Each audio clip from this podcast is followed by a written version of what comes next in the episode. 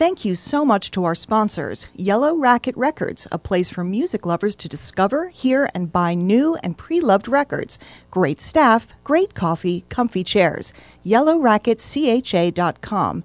And RC2 Realty Solutions, Real Estate Investments. Robin Ring's got a brand new thing. Call 531 1722. Only in Jeff Styles America.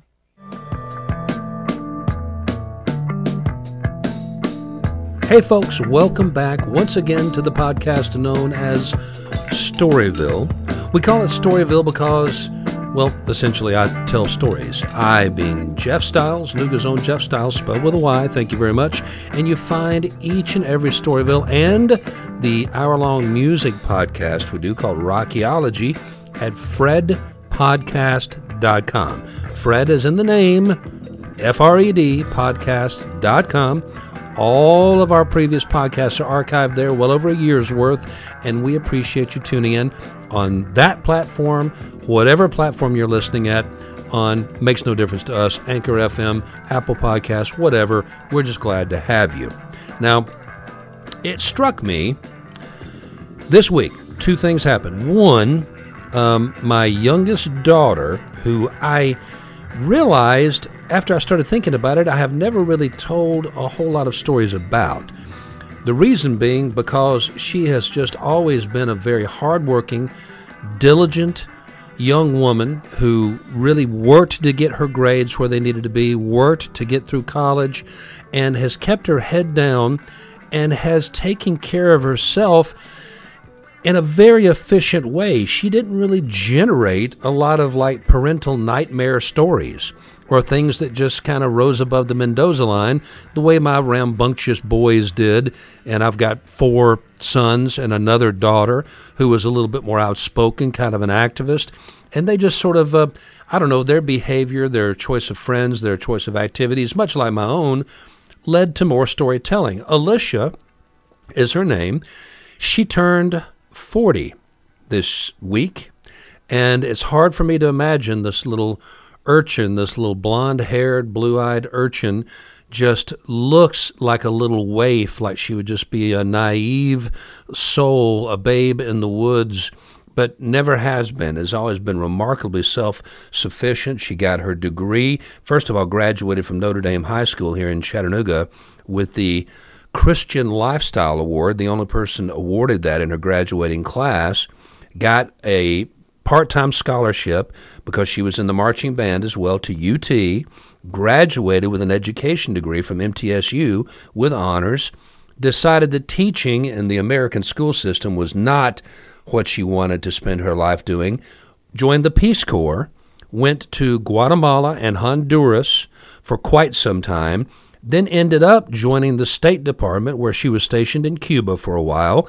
and has been in D.C. working for the State Department ever since. But she turned 40 this week, and I called her, of course, and wished her a happy birthday and hoped things were going okay. And the second thing, and this is where it ties into Shasha, as I call her, um, was in my Rockyology podcast, which we just recorded yesterday. I used a song from the Monkees not normally a go to for me in that particular podcast and the style that we try to sort of. Uh, I guess, exhibit, uh, usually playing deeper rock cuts and stuff that most people have never heard or maybe heard once a long time ago and forgot. But I just kind of want to remind people that the Monkees, the Prefab Four, actually did produce some good music. At least the band that that did the music for the TV show did. And there's a story that combines the two, and I'm going to tell you real quick, and it's not going to take me long, but it was an interesting one. About the only time that my parental alarms went off dealing with Alicia, Shasha, was one night I guess it was about three o'clock in the morning. The phone rang, and this is an old fashioned phone that actually has a cord and is attached to the wall. And it makes an obnoxious sound, and you can't turn it off uh, like you do your cell phone or turn it down. It just, if somebody called at three o'clock in the morning, it rang. And it would usually make your heart stop because that meant bad news, right? So I stumble in the dark and reach over and get it. And Alicia had been out with a friend, and they had gone to Atlanta to see a concert they'd gone to see, of all bands, the Monkees. Now, the current popular bands at that time were her favorite, New Kids on the Block, MC Hammer, Vanilla Ice, stuff like this, but she went with a friend to see the Monkees. Why? Because the friend's mom used to be a super fan of that band. I have a feeling she was probably actually a groupie, but that's neither here nor there. But she still knew the members and so therefore got VIP treatment. So she's going to take her own daughter, asks Alicia if she wants to come along, and she goes, Sure. I like the Monkees' music, so she goes to the concert. I did not expect to see her again that night. I knew that she would either they would stay in Atlanta or that she would stay at her friend's place, so I wasn't expecting a three o'clock in the morning phone call. And then the weird thing happened. And actually, I'm going to say that I got my timing juxtaposed on this. It was the night before she went to the show. I just wasn't worried when I hadn't heard from her because I knew things were okay. She took care of herself. But it's Alicia on the other end of the phone. And I can tell she's calling from a phone booth because you could hear the ambient noise of traffic and wind. So she was clearly outside speaking into a telephone device on her end. And she had this panicked sound in her voice. And she goes, Jeffy, yes, that's what she called me, Jeffy, Jeffy, I think I'm in New York. I went, What? She goes, I think I'm in New York. And I was like, What in the hell are you talking about? What, what, makes you think you're in New York? And she goes, Well, from where I'm standing, I can see the Statue of Liberty. I went, Well, that's a sure sign. Yeah, and it turned out she was in New Jersey. But eh, how in the world did you get up there? Why are you in New York? Why are you looking at the Statue of Liberty? I got kidnapped by the Monkees. What? I got kidnapped by the Monkees. True story. I haven't lied to you yet. No reason to start now. They go to the show, have a good time. Old groupie mom gets them backstage where they get to meet the members of the band. And they're hanging around and hanging around, and they get invited to get on the official tour bus, the Monkees tour bus. Monkees on the side, their pictures all painted on the side, right? And they go on the tour bus and they're hanging out, everything's okay. I'm like immediately my alarms are going off. I said, You got on a tour bus with a touring rock band. I don't care if it's the Monkees. I don't care if it's the Osmonds. That's a dangerous thing to do. That's dangerous territory for an attractive young woman. And she was at the time, I'd say, 17 years old and had bloomed and it was was was quite attractive. And I just was going, "Oh my god, this is going to be a nightmare." But no, no, no. As as it turned out, everybody was a gentleman with one exception. There was one stagehand, one of the guys on the crew that was a little handsy, and Davy Jones himself actually came out from his little private area in the bus and gave this guy the read him the riot act and said, "You keep your hands off her, this young girl." By God, blah blah blah blah. So good for Davy. Good for Davy. Good for Davy. standing up for my woman and the the flower of Southern womanhood. But here's what happens: they're sitting there and talking and talking, and suddenly the bus starts, and it gets put in gear and it starts rolling and she starts going whoa whoa whoa whoa wait wait wait a minute wait a minute. She's hollering at the driver where are you going? He goes we're heading to new york ma'am. She goes no no no my car's right out here. I've got to get out. He goes man we got to go. We're on a schedule. I'm sorry. I mean we're heading to new york. And she just is pitching a conniption fit. Literally they get on the interstate. There's an exit or an entrance ramp right there next to the omni in atlanta which was where they went to see them the venue no longer exists. It was in the middle of downtown Atlanta. And all of a sudden, they're on the interstate. They're on I 75. And she goes, There's my car. There's my car right there. That's where I need. Just stop. Stop and let me out. And he didn't do it. And she started beating on Davy's door. Davy, Davy, Davy, you got to help me. You got to help me. You got to help me. Uh, is he bothering you again? No. Well, leave me alone. She ends up taking the ride with the Monkees all the way to New Jersey, where they're staying, getting ready to play some big venue the next day. And literally, the driver was under orders and under a timetable to take off, and he wasn't going to lose his job because some little airheaded girl from Chattanooga, Tennessee happened to get on the bus in Atlanta and didn't understand what was going on. So she's standing there in New Jersey looking across the bay at the Statue of Liberty talking to a very confused dad. Mom's beginning to get very upset wondering what the hell's going on. And we had to finagle away we had to tell her to seek shelter, someplace where she would be safe, and find a Western Union office somewhere nearby. Luckily, in the Northeast, that's not hard to do. Virtually every convenience store, every Bodego, every whatever you call their various little carnicerias and shops up there, Bodega. bodegas, whatever. And you know, every every hot dog stand has a Western Union in it. Hot dogs. And so, I mean, literally at the ass crack of dawn, we are up and we're at a Western Union office and we're wiring her money. I mean, what's going to essentially come out into her hand is cash money. And she was able to get into a taxi cab to another bus station. This was not a popular mass transit bus. This was a tour bus. Had to get to a bus station. Ended up actually taking a train from New York to D.C her current place of residence and getting a bus from D.C. back to Chattanooga.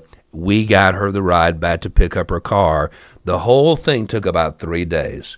She had to wear the clothes that she was wearing when she went to the concert the whole time. She had to have her, you know, head on a swivel and eyes over the back of her shoulder the entire time. She's completely freaked out. And I said, I, you know, picture her as a babe in the woods, which she was at this point in life, at this time in her life. Later on, by the time she gets into the Peace Corps, she's down in Central America, teaching at a school in Guatemala out in the middle of the jungle. 85% unemployment. They have strikes every day. Students are leaving classes every day, marching in demonstrations. Never worried about her. Never was concerned. I always just knew she had the capacity to take care of herself. But that was a long three days. So I guess a cautionary tale, folks. Even the most innocent of adventures can go south on you. The Monkees. Uh, who was worried about their daughter dating a monkey? Peter Tork, Davy Jones, Michael Nesmith. Who you know? It's it's nobody. Mickey. What was Mickey's last name? Does anybody even remember? No, Mickey the drummer. Um, you know what was it? Dolenz. Dolenz, Mickey Dolenz, Mickey Dolenz. You know these are these were all American guys, right? It, it, they can still go south on you. So sit down with your kids and make sure you tell them the sad but true tale of how my daughter was kidnapped by America's most popular soft pop band, loved by mothers everywhere, but still kidnapped and held against her will and taken over multiple state lines. We decided not to press charges, obviously. She came away with everybody's autograph, so she was pretty proud of it. And that's the story I'm telling you today about my daughter on today's Storyville. It's a long way to go to get an autograph. I was going to say it was it was not it was not the intended plan, but sometimes the plan you intend is not the one you end with. Oh well, That's not exactly. It's a good story, not, though. Not exactly a pithy cliche saying there. It's not going to become a bumper sticker. It's it's a good It's story. it, how, how many people do you know whose daughter got kidnapped by the Monkees? One. Only One. in Jeff Styles America. Thank you very much. Only in Jeff Styles America. And a second quick story today. Um, two weeks ago, I told the story about my best friend's murder, and it was a cathartic thing for me to to tell the story from front to back. It was uh, the 24th anniversary of his death. And I'm not going to go back into the details of it because it's there for you to listen to. And boy, a lot of people did. And I cannot tell you how much wonderful, supportive, positive response I got from that kind of emotional outpouring that I, you know, was, you know, got off my chest that day. Like I said, it had been two decades at least since I had actually told that story from front to back with all the complicating measures. You can go back and check it out, fredpodcast.com, and I think it's literally just called My Best Friend's Murder. the Storyville if you want to listen to it. But it was about my friend Ronald. And the funniest thing about the response I got was, you know, a lot of, well, what a horrible situation. What a terrible story. It must have been heartbreaking for you. I feel for you. You know, hardly anybody said, yeah, that happened to me because it just didn't happen to anybody. Most people don't get their best friends murdered. Most people don't meticulously plan a revenge killing, which we did, never carried it out. But, you know, it's just kind of a rarity, right? But the thing that stuck out and the thing that most people had to say to me was, You made me think about the song I want played at my funeral. I literally had people texting me links to songs, and they were saying, Just so you'll know if nobody else does, this is the song I want played at my funeral. And the reason they were saying that is because I wrapped up the story talking as much as anything about what a horrific send off it was for my friend. And all of us, all of my friends were mortified at the very traditional Southern Baptist type funeral he was given, the tombstone, in particular, the song they played at the funeral home, the mortuary, whatever, during the service did not reflect on his life or his personality at all. It was cold.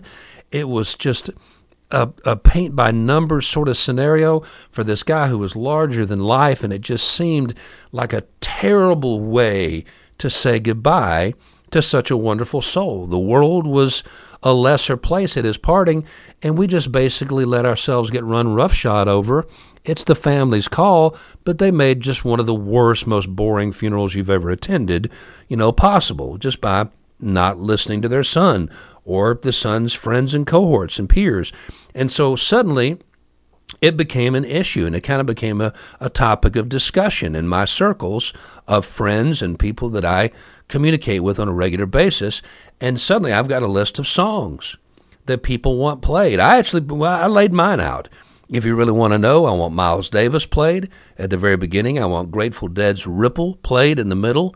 And as a processional on the way out, there's a song by Yes uh, called Onward, which is, I think, perfectly applicable and a beautiful song. One sing along hymn, but it's from the Unitarian hymnal, so you've never heard of it before. And it doesn't require much in the way of voice because Unitarians can't sing for diddly squat. But anyway, I got all these songs from people, and they said, This is what I want played at my funeral. And I, I just, it was an interesting thing, and I'm actually going to bring it up at some point as a topic on the air at my on my talk radio show that I do with with Jason the Argonaut and Russell the Love Muscle. We're actually invading his space right now, so he's in here too. And I'm going to throw it out there as a topic on a day when we got nothing going on. I don't mean for it to be morbid. Have you ever actually given any thought to it? Have you given any thought to the way you would like the people left behind? How you would like for them to act, what you would want them to do, what music you would like played. Do you want doves released? Do you do you even want to be cremated or buried? I mean, most people go out without really thinking about this, especially if they die at a younger age. So it'd probably be smart to let people around you know. And it occurred to me that I told this whole story, heartfelt story about Ronald and his, you know, very unfortunate, violent passing and losing him. But I didn't really uh, say much about him. Let me tell you one quick story that I told my wife. And of course, I've been married to Rebecca for 11 years now. We've been together for 20. And I'd never told her this story about Ronald before. Let me tell you one quick story about Ronald before I let go um, of that memory completely.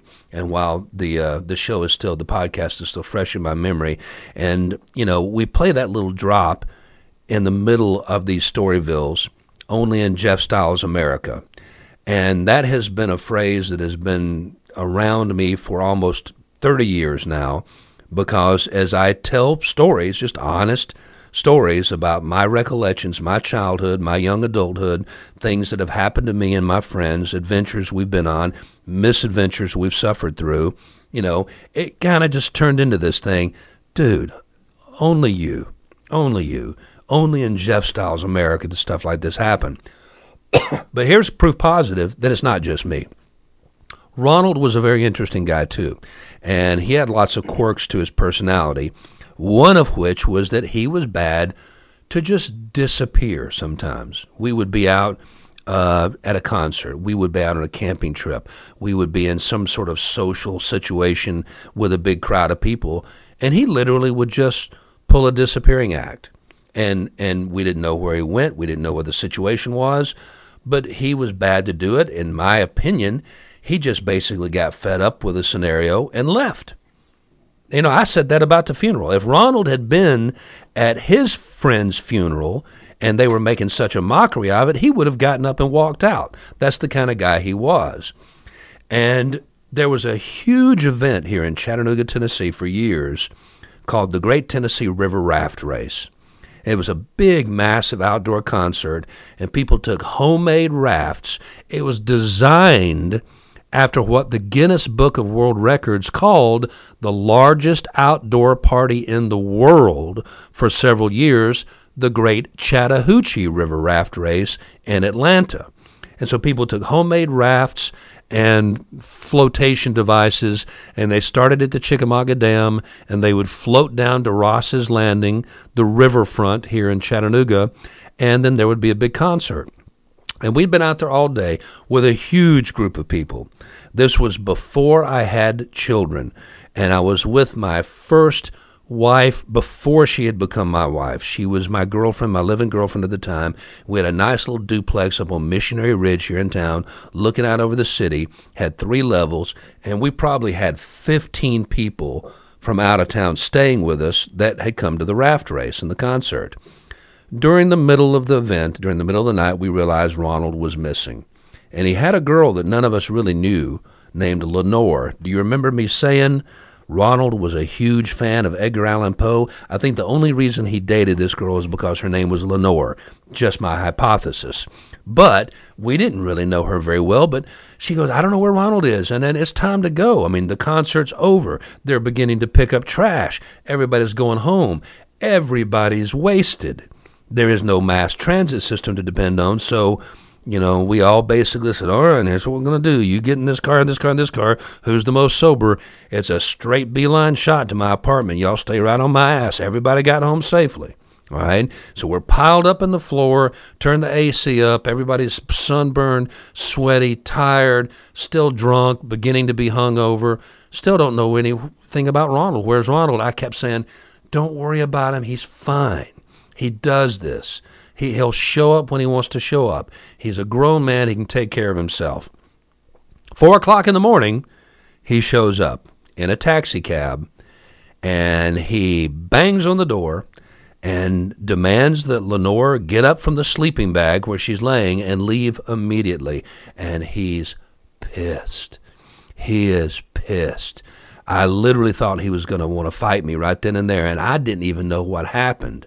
They took off in the middle of the night, and it was a week later when I finally heard the tale of what transpired. And it was this. So it's not just Jeff Styles' America, it's also Ronald Robinson's America that things like this can happen.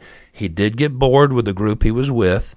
He wandered away from the venue, the actual concert site, and got up on one of the bridges that crossed the Tennessee River, the Market Street Bridge and he walked out on it just to get a view, a view of the events down below, and somebody honked at him. Apparently, he had not moved quickly enough across the grid like structure of this drawbridge, and they honked at him, and he instinctively did the southern guy thing flipped a bird.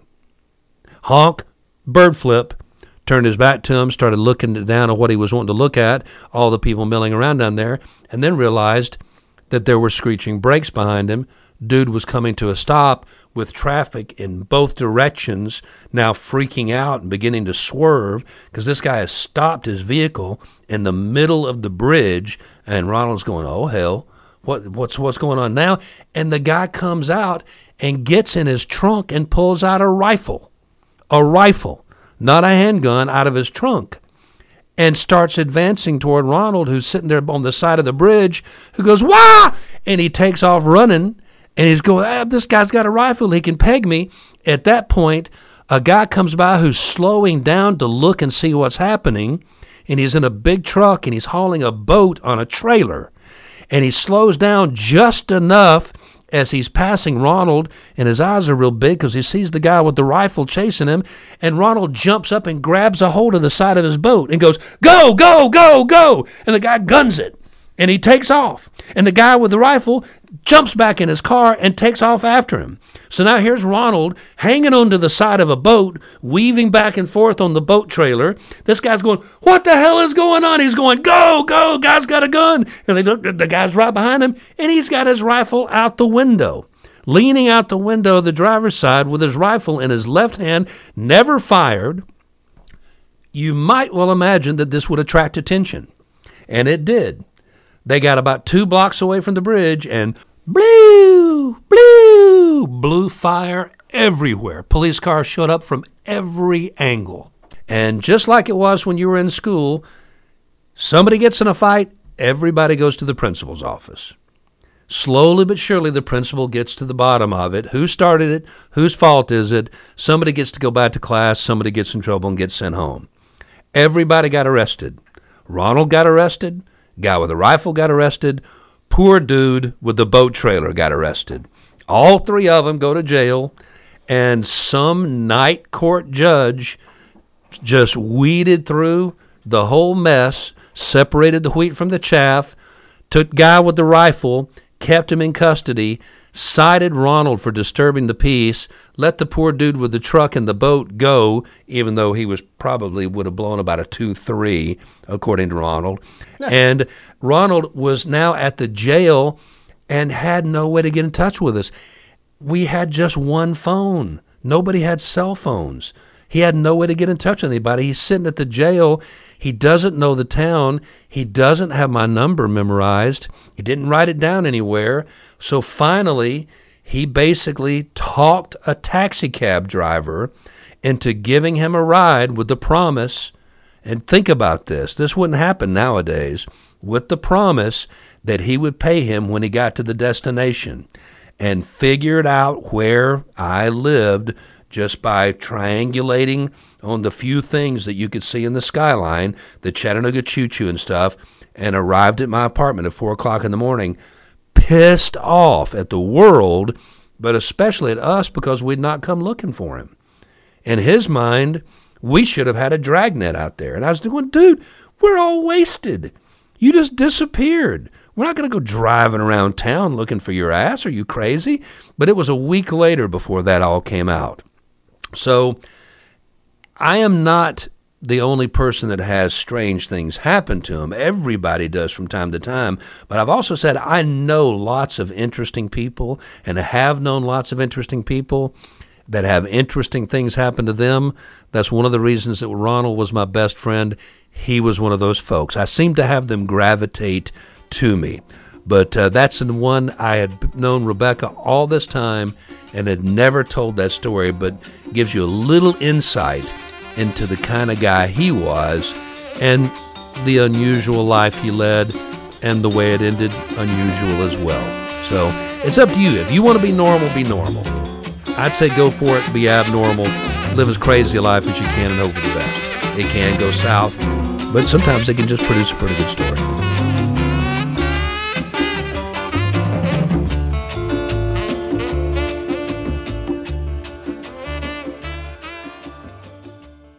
Fred Podcast wouldn't be possible without the support of our sponsors. Southern Segway, Chattanooga's first consumer Segway dealer. Find them at Southern Segway on Facebook and Instagram. Dr. Brett Moldenhauer, Institute for Acupuncture and Wellness, and North Spring Cryotherapy and Rejuvenation Center. Find them at northspring.com. For more, go to fredpodcast.com.